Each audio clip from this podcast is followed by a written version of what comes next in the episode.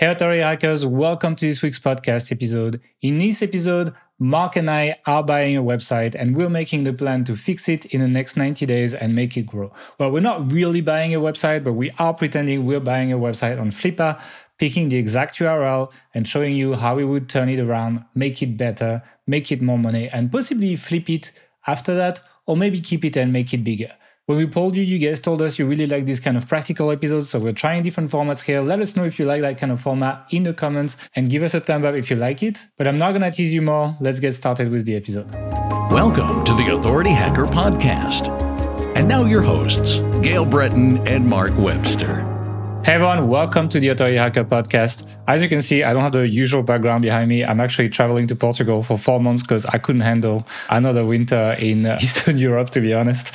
So that's going to be my background for a little bit. But that's not the point of this podcast. In today's episode, we're going to be essentially playing a little game with Mark where we would virtually be buying a website on Flippa and how we would try to turn it around slash make it gain value for maybe another flip in just 90 days. And so we have picked a website and we're going to do the full case study with you, explain to you what we would do, which tool we would use, etc. And I think it's these kind of episodes are really interesting because they allow us to really dive into practical details of building, running websites, making them better, etc., which tend to be the kind of episodes where people get the most value. So that's why we went for that. Let us know in the comments actually if you enjoy that format. We might do it again if it works out. If it doesn't work out, we'll do something else. But anyway, Mark, how's it going? It's going good, thank you. Uh, in the cold Scotland here, we just got our first sort of like ice on the car window in the morning. So I'm not jealous at all of your mild Portuguese weather at the moment. It's 21 degrees now here. Yeah, it's not bad. it's like summer here, and it's 21 degrees. Uh, it's pretty good. It's a bit cold at night, but otherwise I quite enjoy it. Let's see how it goes. It's obviously doing work, doing what we do now with the video setup, etc. Starting with that, etc. It's been a bit of work to even set up this basic version of what we have now because I'm shooting still videos for H Pro, etc. Right now, the AutoSite system as well. But it's pretty fun. So I'm here for four months actually. So we'll see how it goes. But anyway, that nobody cares about my life. So let's talk about the stuff people care about, which is the case study site with potentially buy. So the way we found this site actually is we went on Flippa and we look for sites that sold already because the problem with sites that are for sale, especially with an auction system, is you can't really tell what value the market attributes to them. So it's better to look at stuff that was recently sold. So it's more realistic as to like what we would pay for what, etc. And we actually gave ourselves some constraints. So first of all, 90 days. So we have 90 days to essentially quote unquote turn the site around, but just make it better in general, try to make more money with it, have a growth plan basically, etc. And we gave ourselves a constraint in budget, which is pretty large to be honest. Looking back now, we put 50k in budget, $50,000, but like that, that includes buying the site though. Oh yeah, that includes buying the site. Yeah, so it's like we, we start with the site that already makes some money, etc. Like something that's quite realistic for a lot of people who are looking to get started with this, with like a decent budget, but not an incredible budget as well. It's not like we're not talking millions, etc. Like lots of sites sell for a lot more money than that. So the site we actually picked is outdoorgearshub.com. So it's a bicycle site that sold on Flippa. I think it was 59 days ago. Let me actually open the listing.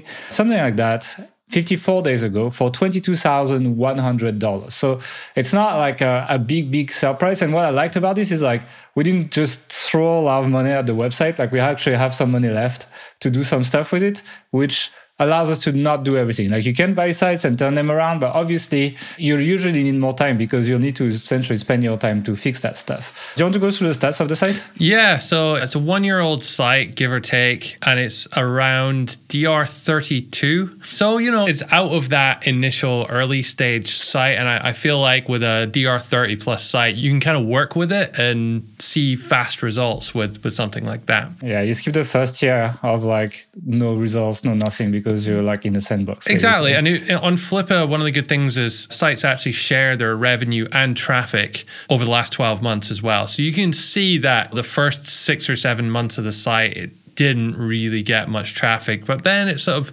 slowly started to take off a bit. And at the time it sold, it was getting around 15,000 page views per month. We've got to remember as well that cycling, I imagine, is somewhat seasonal. You know, more people obviously want to be outdoors and do that in the in the summer. So it did have a, a peak in August of almost 21K and it was down to 15, 16K in September. And I would expect if no work's done on the site to continue down, maybe Christmas, Black Friday might might perk up a a bit. I was going to say it spikes at this period, then it just goes back down to oblivion until March or something. Yeah, but the winter is likely going to be a quiet period for the site, which is fine because that's the time when we're going to be quote unquote working on the site in this imaginary example here. So in terms of revenue though, the site last month it made $1200 and in August, it made, what was it, almost $1,600. July was 1500 So it's like low four figure range at the moment, which again gives us something to work with. It's a little bit of money coming in. We can reinvest all of that money in the growth of the site in addition to anything else we've we brought to the table as well. So, and we were sort of discussing this before the, the show at a value valuation, which is sold for of 22K and the revenue for the last three months being sort of around about 15k let me just work out what that is. That works out about 14 to 15x multiple if you take the last three months which is this new kind of baseline of a multiple yeah. which and, is really and good. 22x for six months yeah. Which, so it's like yeah it's really good which is really really really good. Yeah especially considering those months are summer months and are likely to be kind of higher revenue overall. So i think this is a fantastic purchase whoever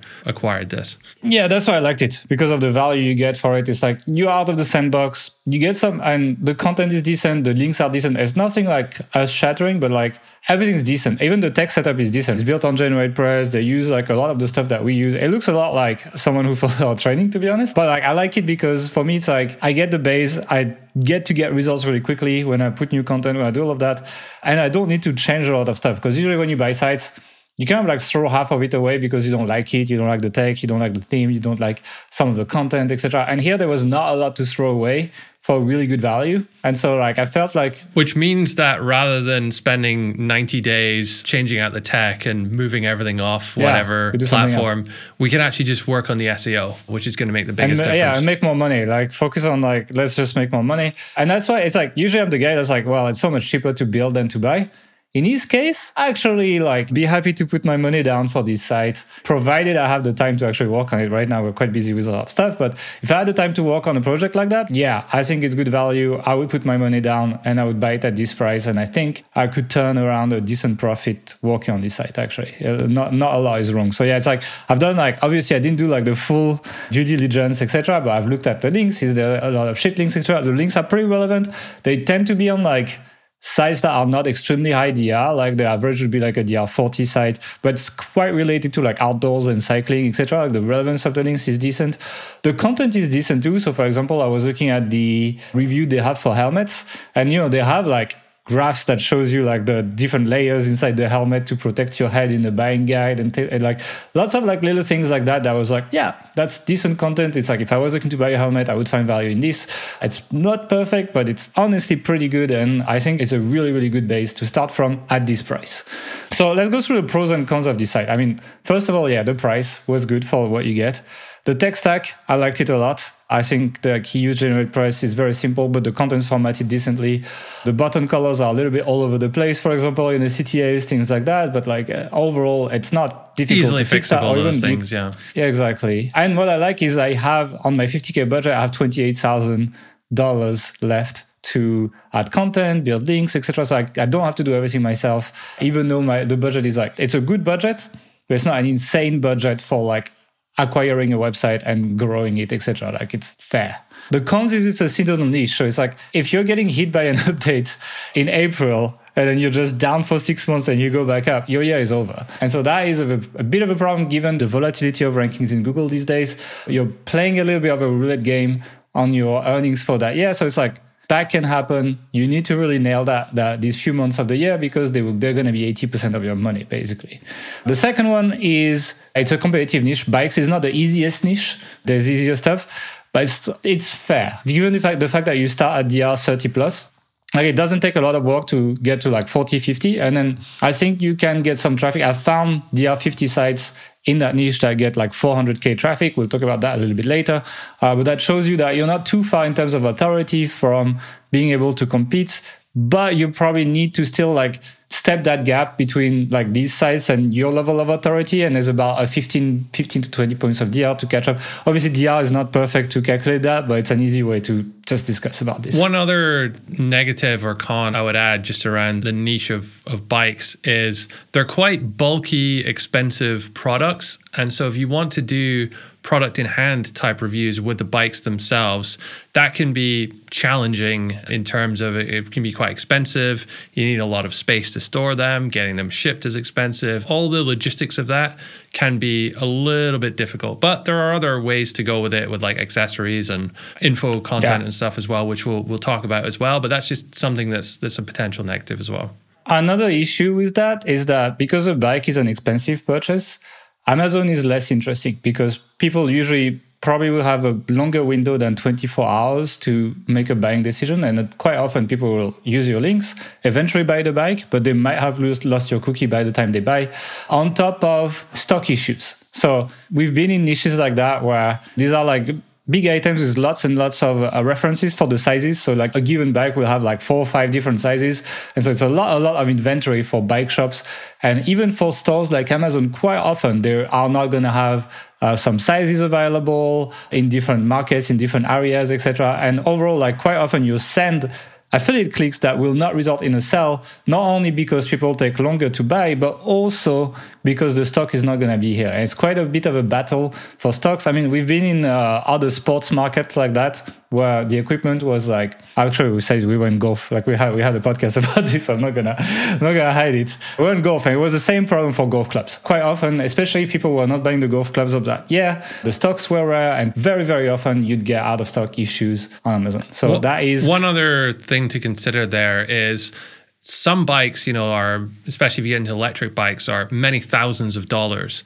And people aren't always ready to spend that amount of money on something online. So, quite often, what they'll do is they'll research it online and then they'll go into the store and that try it on and buy it. Sometimes they will try it on in the store and then come back and buy it online. But with that kind of delay and those issues there, it can present issues for cookie tracking, especially if you're on Amazon. What is it like 24 hour cookie? If they don't buy there and then, then most likely you're not going to get commission for that sale. So, yeah, there's some issues there. Yeah. And uh, finally, another issue, if you're using Amazon, which the site is using, is actually some of the top pages may be against the terms of service. So, like some of the top pages are like best road bikes or dirt bike under $500, for example.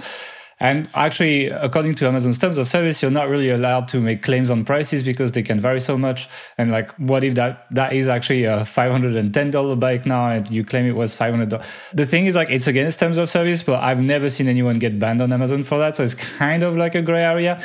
I personally, if I was on this podcast and someone wasn't going to call me out on this, I would probably not care that much because I've never seen people have problems with that but it's something to be mindful about. And then if you're getting like audited by Amazon, stuff like that, which does happen, that's something to take into consideration, basically. So that's pretty much the limitations for that site. So there's pros, there's cons, but still for that price, it's pretty good. And I think it, it's a good buy. Whoever bought it did a good deal. Unfortunately, since they bought it, they literally published no content or didn't do much at all, actually, from what I've checked. So it's not really, maybe they can take that plan and apply it after that. So the thing with that site, in terms of the vision, like where do we want to go? Basically, what do we want to do with that site? Let's say we purchased it, we got it for twenty two thousand one hundred dollars. What's the plan? Go ahead. So I mean, I, I, I, think at the moment it's positioned very much as an affiliate site. It's reviewing yeah. bikes, bike helmets, bike accessories, all these kinds of things. Your typical Amazon affiliate review site that most people listening to this podcast know and love.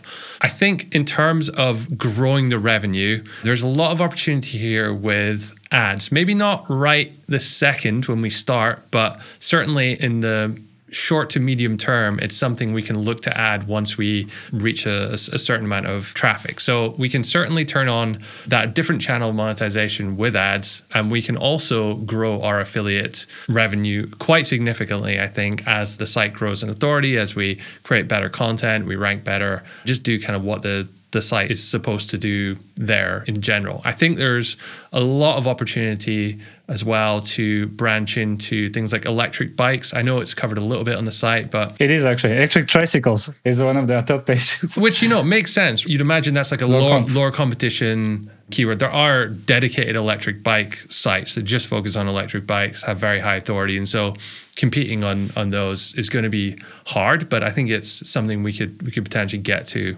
in the sort of medium term.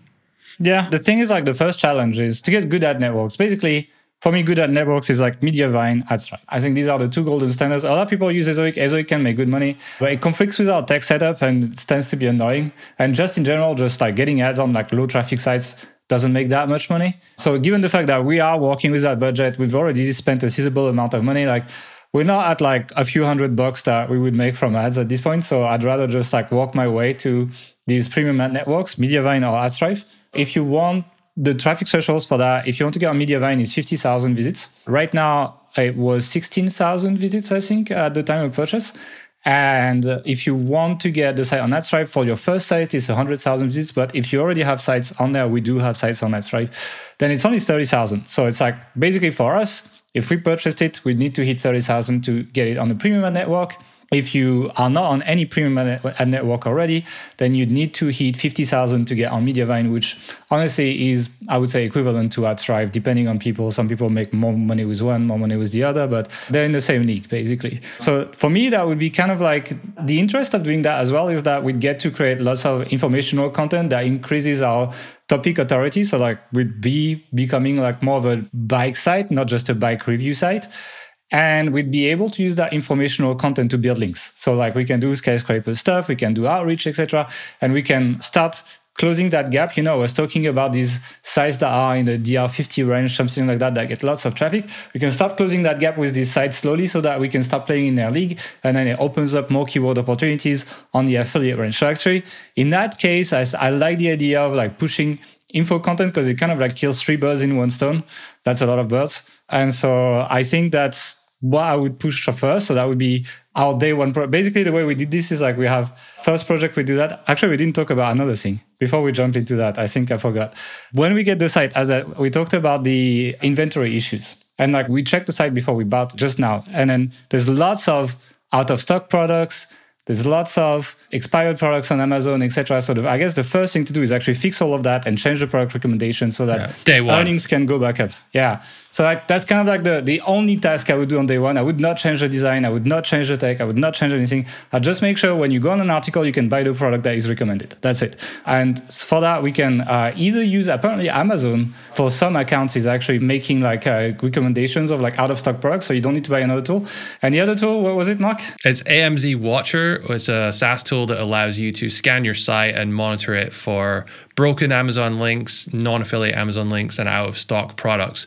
And it'll set up uh, alerts to let you know when something goes out of stock. There's also a there's a free Chrome plugin called Keepa, which is useful. Maybe not at this stage, but as you're writing the content and you know looking through the products on Amazon, it can give you like a price history. And if there's no price history data, then that's going to indicate that it's out of stock. So it's essentially if you see that a product's been out of stock a lot as you're writing the article, then you maybe don't want to include that product in your roundup review or your your review at all. Yeah. So day one, fix that. And that's the only thing I would do. Like, you know, it's really like I mean, it's probably going to take a couple days. It's not just a one day thing if you fix several pages, but the site is not that big as well. So fix that, get your revenue as high as possible while you work on the rest.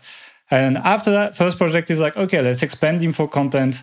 Let's tie it to some skyscraper campaigns and let's grow. Uh, let's use the existing domain authority to answer very basic questions. So the way you tend to find these kind of like easy keywords is you'll type keywords related to your niche. So like bike, bicycle, tricycle, road safety as well. Like, you know, think about like all the topics that you could be talking about and check the questions report in Ahrefs. That's what I use.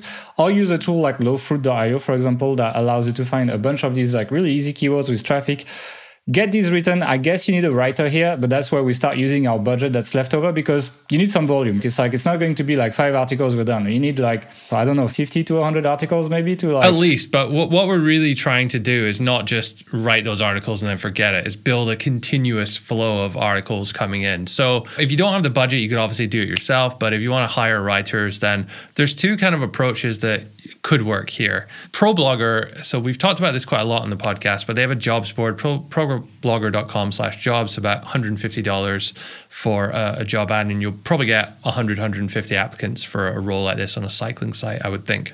Now, the main thing you want to do here is screen applicants so that they are for people who have cycling experience. You don't want just a general SEO writer who can research cycling and write. You want someone who has a bike, cycles a lot, knows the ins and outs, and can really help you deliver great content. So if you're not finding those people in ProBlogger, another approach you can actually take as well is to just reach out to other freelance writers who have written on other sites, preferably big sites that have done well and their content is ranking. So, really just look through the SERPs at people who are writing the types of articles that you have planned out or that you want to create, and then see if they'd like to write for you as well. Just outreach to them and kind of make them an offer. You're probably going to have to pay a little bit more than average if you do that so you probably pick up a writer and pro blogger for six cents a word. I'd say that's probably about the the average for for a cycling writer like this. But if you're reaching out to people, you might have to kind of up that a little bit to eight or ten cents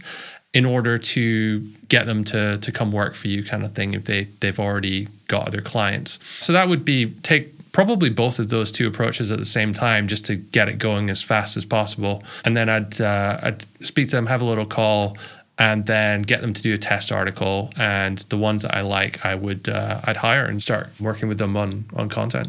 Yeah, and you just, as you said, it's kind of like the pipeline. You just want to keep it going. Definitely start with topics that are about the topics that are already treated on the site, so that you can have these internal links, and then you can have this topical relevancy. So, for example, this site talks about tricycles because these are easy keywords like these electric tricycles, etc. I'd start there actually to look for, and then helmets as well. Like questions like, can you reuse a helmet after you had a crash? How to take care of your helmet? How to adjust it properly so it's safer? Like these kind of questions would be like what I would go for and I would just keep this flowing basically, like simple and easy with good internal links. And my goal is to increase my traffic to 30 or 50k basically. So that's step one. Let's build that process. I give ourselves a month to do that to find the writer do the test right test article do the planning do all of that. So i think a month is fair to do that actually. I'd use surfer seo by the way to optimize this. Like this kind of content like it's very seo driven. I'd definitely use surfer. So that's first one. Would you go back and like optimize seo optimize the existing content that's on there in that time Depends how it's performing. If it's already ranking well, maybe not. But like if it's not ranking too well, I mean, it depends. Like for that phase, not so much because that phase is really just about info content and it's honestly like i can probably count on two hands how many info pages there is on this site so it's not a lot so like the thing is like you know teaching your writers to re-optimize content is like a whole different beast than writing new articles. And so you'd have to ask the question like, is it even worth the time, or should we just leave what's here and just expand? Because we need like, as I said, hundred articles or something. Like eventually, that the percentage of existing info content here is going to be very small out of the total pool of info content. So it's like, do I even bother with that? If I just have 90 days, maybe not actually. Even though ideally you'd want to do that and that'd be better, etc. I think eventually it's such a small percentage of uh, existing content. It's not worth the hassle. I'd rather jump on the next project that I think is going to bring more value than that. And then we can look at this after the 90 days if we're still working on the site, basically. Because the next project is we need some links. As I said, the site has good links but lacks of like high authority links. You'd be hard pressed to find anything above DR50. In there's one I found the one DR70 site that links to them, and then everything else is in the DR40 range. So I think it's missing a handful of high authority links to hopefully do a lot better. And so like the plan is like, okay, how do we get these high authority links that together with that big batch of info content is going to lift us up not only for being able to be on ad networks, but also lift up our roundup reviews and put us in a position to be more competitive on the affiliate side in the next phase. Yeah, basically. there's a few different approaches that would take. If we spend most of the second month doing link building or focusing on link, link building, getting the processes going, which would continue to run indefinitely beyond that. So with the idea of getting these sort of like higher authority links, higher DR links, there's three general approaches we would take. The first being HARO.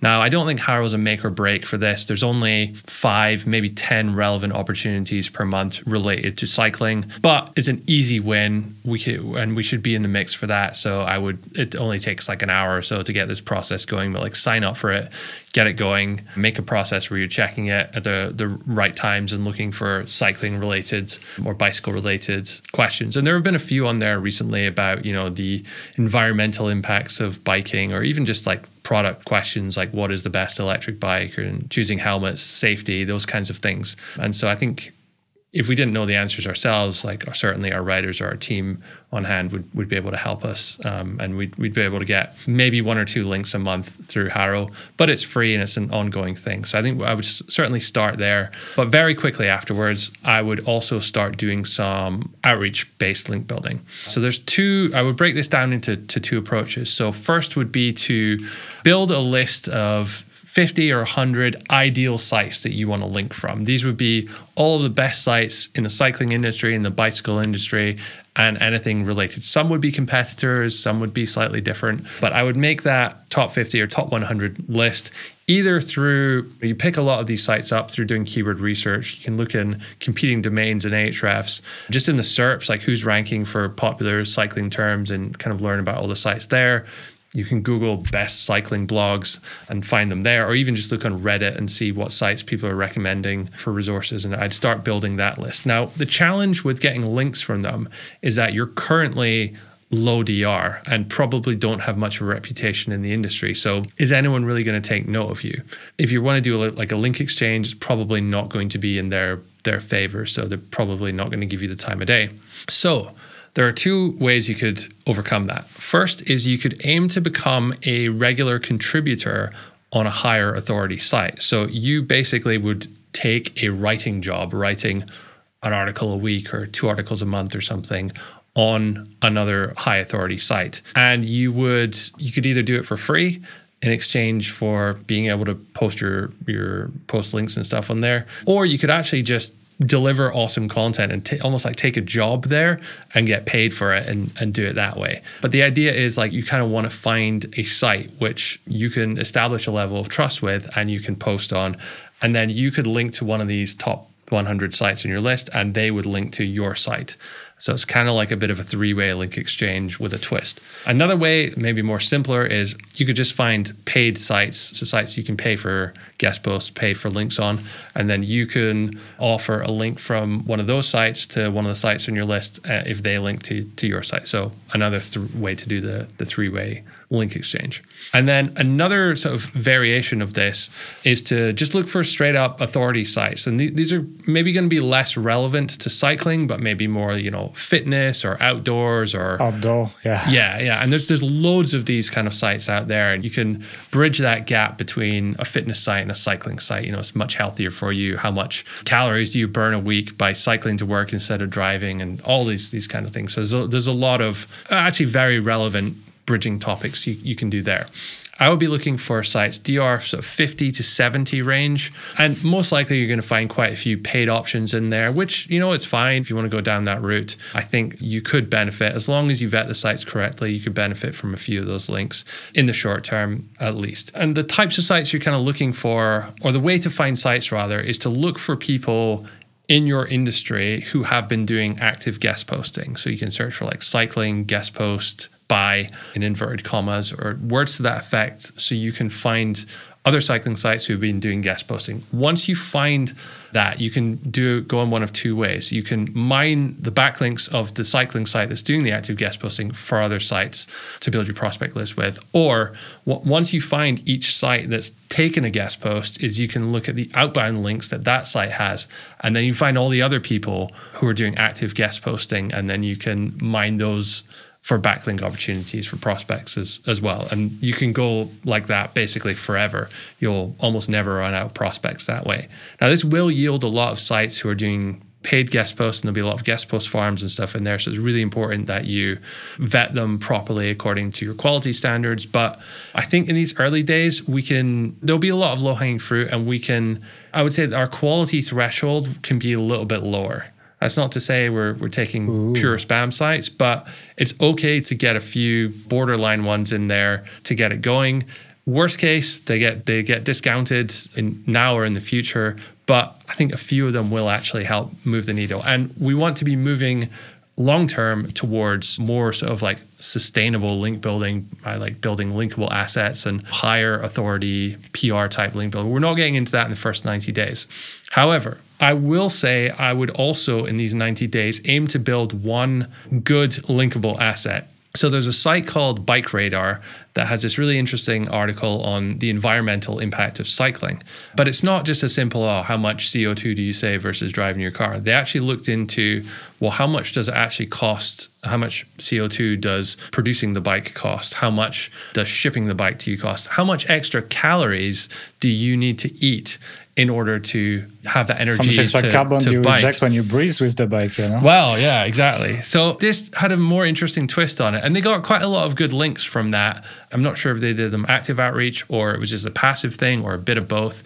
But having that really strong linkable assets, something like that, statistics based page would also help you when you're doing doing outreach to some of these higher authority sites as well. You can, for example, find everyone that has outdated stats and you can say, hey, you know, you, you mentioned this number, but it's actually old. Here's an updated number. It didn't factor in. It's also not visualized on that page actually that you showed me. Like there's no visualization of that, which uh, I think is missing. I think people would love to share that on social, like uh, some mini infographic or whatever. Like I think that would be better better. So there are one or two, but they certainly do do a better job of that. But I think having that in the early days of a site like this, having that one strong linkable asset just gives you that opportunity to outreach to all these higher authority sites and get better links legitimately. Because right now, why would a DR80 cycling site link to this site? there's nothing on there that, that would justify that. Yeah. So that's pretty much the plan for link building, right? Yeah. Yeah. And for like in terms of tech for that, I'd keep it simple. Would have a G Suite account or a Google Workspace as they call it now account for the site. I would use Hunter to find. I would use Ahrefs to do the prospecting. Hunter to find emails. Although for a lot of this, you would possibly do, be doing like manual searches and you know make sure you're finding contacting the right person as well. So mix, yeah. So you could. I mean, Hunter allows you. I think it's 25 free link uh, emails searches per month. So you might be able to get away with that depending on on volume. If you're going, you know, super snipery. And then I would use the free Hunter outreach tool, which is built in built into it, which is amazing. Yeah, and the thing as well is like it's important to note that it was good that we have budget left because then you can count the cost of Ahrefs, for example, or the cost of tools like that and it's realistic within your budget. It's not like it's like a lot of people when they do these kind of case studies, they forget the cost of tools, etc. But this creeps up quite a bit, especially if it's three months. Yeah, even if you're trying to find statistics and stuff, you know, you could spend five hundred dollars doing like a survey or something to get information, or you know, designers just, as well. Yeah, just like hire good writers to like put put this together who have experience in in running these these types of campaigns. Yeah, you can do that. You have some budget for that if you do that. So that's basically we basically treated basic content to increase topical authority and basically aiming to uh, get ads level traffic so we can actually put ads on the site and we can hopefully some do something like double the revenue. We've talked about links, so hopefully the content that we have on the site gets more traffic and eventually we just start bridging the gap with the higher authority sites. Now it's time to actually make the site a better site as well, which is not only with like the info content is just kind of like accessory to bring the traffic. But I think for a site in this niche, I would actually go after a model that uh, I first talked about uh, in this podcast a few episodes ago, a while actually ago, on a site called the Hoops Geek. And I really like that site. They review basketball shoes, but they do it in a different way where they basically built a database of all the shoes they can find. And they made really, really, really advanced kind of like single product pages that replace their single reviews, right? So they have a lot of ratings. They put like the expert rating, which is based on them watching and putting essentially grades based on the reviews of experts that review these shoes on YouTube. So for example, you know, they have they have traction, cushion, materials, support, fit, and outdoors. And then they, based on what people say on the YouTube video, they will attribute a score from that expert. What it does, it populates their product pages. Even though nobody might be reviewing the shoes on their site, when someone opens that page, there's like four or five expert reviews based on content they found online. And so it fits that in quite nicely. They also have all the different buying options. So in their case, they have Footlocker, Sport stocks, etc. You can compare shoes. There's, there's lots of stuff, basically, like kind of like an e-commerce, but as a review site that then lets you pick the platform where you buy and do your final click and check out. And so I think for the bike market, it really can work. And so I would kind of like start opening one big project like that of starting to build a database of products starting to consume all the content related to these products and build that into a super page with all these ratings. So, you know, like how beginner friendly it is. Uh, is it better for off road or on road? How sturdy is it? The stability, maybe. Like, you know, you can find all these criteria that you will rate all bikes against and essentially then use the content you find online to fill that up and attribute votes for that and build this, this database and I would build that on WooCommerce probably. Like I, I think that's what the Hoops Geek does. I can't tell for sure because I can't really see their backend. But I actually found a site that goes after that approach. It's a DR53 site. It's called Biker Ride, Bike Ride, I guess, dot com. I don't know if the R goes to biker or to. so I said bikeride.com. And that site is a DR53 site. So it's very reachable for our site.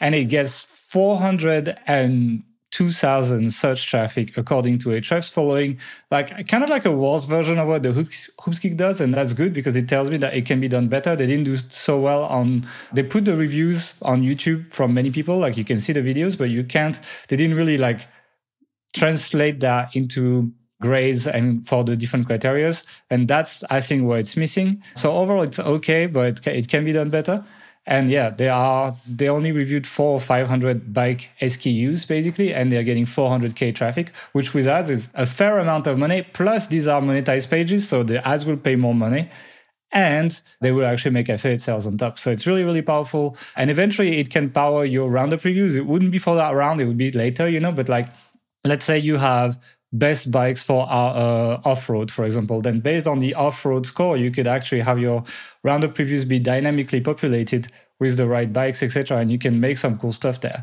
So that would be essentially the direction i would take to kind of like level up that site go past like the basic amazon site with some random info content there and establish myself as a real player in the market and give it a differentiating point because I've seen only one site that does it right now. And for this market, it's very, very possible to do that. And the commissions are pretty high on bikes, so it's it's really good basically. So that's what I would do. I would probably hire a developer to help me with that. I could probably build something fair myself, but it's probably would be several weeks of work. So I'd probably hire someone to help me out.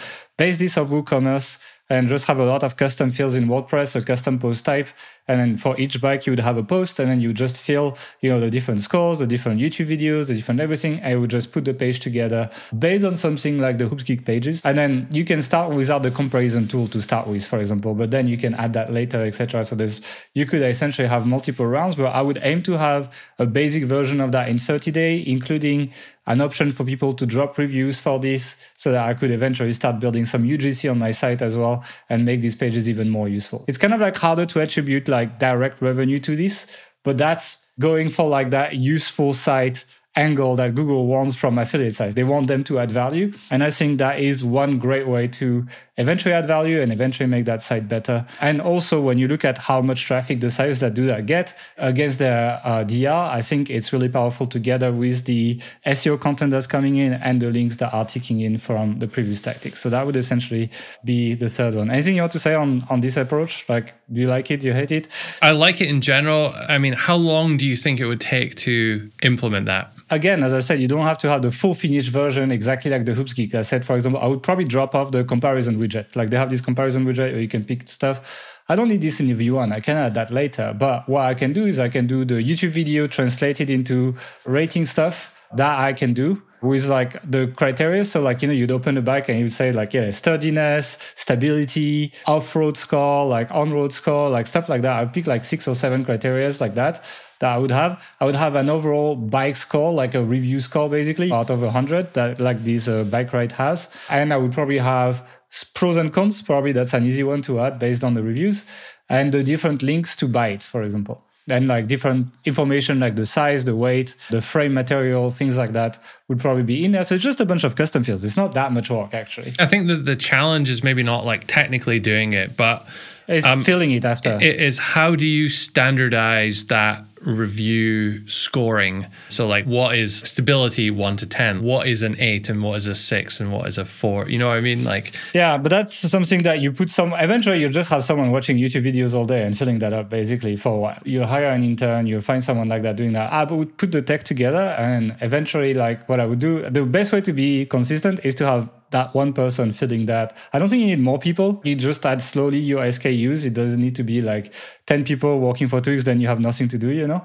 It's like, it's more like I would get that one intern or something, do that, and then I discuss with them. Like I'd make them do this for four hours and we have a discussion, be like, okay, like what made you score this, this, what made you score this, that. Eventually, like editorial reviews, they are biased. It's like, uh, and you're basing your scoring based on a biased review as well. So it's like, what you're trying to do is just reflect all the information you can find on the web in an easy consumable way on there. And so like maybe that guy was like, oh, it's very stable and then very stable is maybe like a four out of five or something. It's like the most stable bike I've ever used. Okay, that's a five out of five. Or like, oh, it's it's stable enough. Maybe that's a three out of five. So probably we'd associate vocabulary that we'd find in content with a score, you know, and then they can just find the vocabulary that's the closest to that index that we built, and they can attribute a score. Maybe something like that would work, like inside a, a company wiki or something like that. And it's not perfect, but that's pretty much the closest thing you can do to reflecting what people express. And I think know? that's the important thing. Like, it doesn't have to be perfect on day one. You can tweak it and iterate it o- over time, but just doing it. I mean, there's well, what one site doing something kind of like this, and they're doing well. So you know, you can if you implement half of this, it's, it's still going to stand you out, uh, stand you ahead of of most other competitors. And the thing is, like you know, it just it just plays into this like building a useful site that adds value that also reflects like real usage because you essentially take the real usage of people who have reviewed this and implement this into your content. So it's kind of like an indirect way to reflect that, and you're playing into what Google wants, and hopefully as you keep doing that, that protects you from big traffic swings and all of that, etc. So it's like, you know, we're doing our classic SEO, but then we're adding value on top. We're not just trying to play the algorithm on the cheapest way possible. We're trying to make this actually a great site eventually. And that's the first step to that. That's not everything. We're just 90 days in.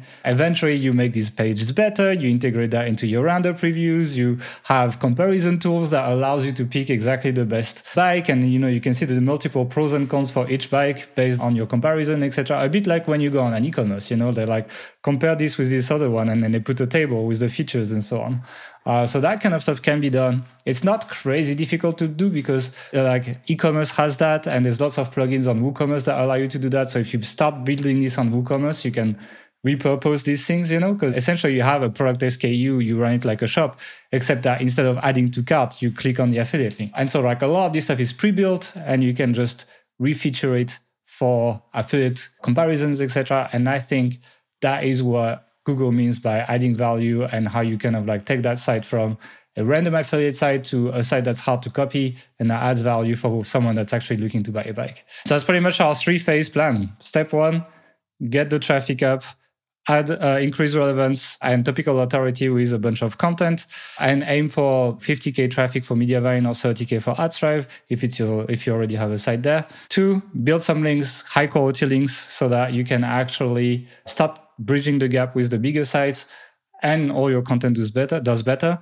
And three make the site better by actually making your reviews better summarizing information about the product. And it's kind of like also a solution to make the site better without necessarily have the products in hand yet you know? Like you can add that later but you can start going that path without spending you know, tens of thousands of dollars on bicycles that you don't know what to do with after. So yeah, maybe start a bike shop locally after and just buy, buy all the, the, the bikes and have this kind of like two-way process. But you can start without that and eventually you could work your way there if your site is successful, basically. So that's pretty much it for the site. Any final words of wisdom for someone who, for the owner of the site? I just think that this uh, this shows there's a lot of opportunity in on Flippa buying, as well. Yeah, well, yes, on Flippa, but on buying sites that are in that kind of thousand dollar, fifteen hundred dollar a month revenue range. You know, you can buy it for not too expensive, but it can allow you quite quickly to do do a lot of very interesting stuff. And certainly within sort of six, 12 months, I, I think if we followed that path, we'd see a lot of lot of traction there. And I think that it presents a good opportunity either to flip it in a year's time. Or you know just to really like push that and grow that into one of a you know to be a larger cycling site. I think it's got a really good base in terms of tech stack. And that's you know normally if you buy a site that's like not really built the right way you spend the first three months fixing all those things that are broken and redoing the site redoing the tech stack. But by picking one that was built correctly we've been able to bypass all that. Yeah, I think that was the value of this site. Like the price for like what you get was really good. The problem with this approach is like we'd get on three months exactly after buying. And I'm not even sure we'd even be at the the level of traffic that we need for ads, for example. Like it takes some time to tick in. Like we might be, it might take like six months to get there or something. Hard to tell. It could be really quick. Sometimes they pick up really quick. Sometimes they take their sweet time. So it's kind of like you're doing this for three months, but then you're probably waiting a total of like six to nine months to really start seeing the benefits of what you're doing. So it would be a bit of a delayed fuse on this one, especially for the last step. I think there would be a bit of a delayed fuse for like Google to start transitioning you to this higher quality sites. You know, with this helpful content update, I think people are like tearing your sites, but they say it's really like a long process and it takes a long time for you to to see that. So it's like I think it would take a while, but I think it's also for 50k that's realistic to do all of this. 50k will cover you probably the first like five months maybe five six months total like buying the site plus doing all of these like plus you know the, the site's making revenue in that time so you can kind yeah. of offset some against that um, you're spending the money over time and if you want to do like more of the work yourselves in terms of writing certainly like it brings it a lot of that tech, cost down i think a lot. tech would save you money yeah like building the tech for the the single product pages if you do it yourself you're probably saving yourself lots of money compared to hiring a dev. I think that's the best the best value. If I was doing work myself, I would outsource the content link building, but I would do the tech because the devs would take quite a bit of money to build something custom like this. So that would be my guess. But yeah, that's pretty much it. Hope you guys enjoyed this format. Let us know in the comments if you liked it. Drop us a like as well. And we'll see you again in two weeks for another podcast episode. Which is episode 300, by the way, in Ooh, two weeks' time. So, are we doing anything special? Well, as is tradition, we do nothing special for our big, big episodes. so, yeah, I wanted to dress as Spartan Warriors, but uh, Mark didn't want to. So, whatever. All right. See you in two weeks for episode 300. Have a good week.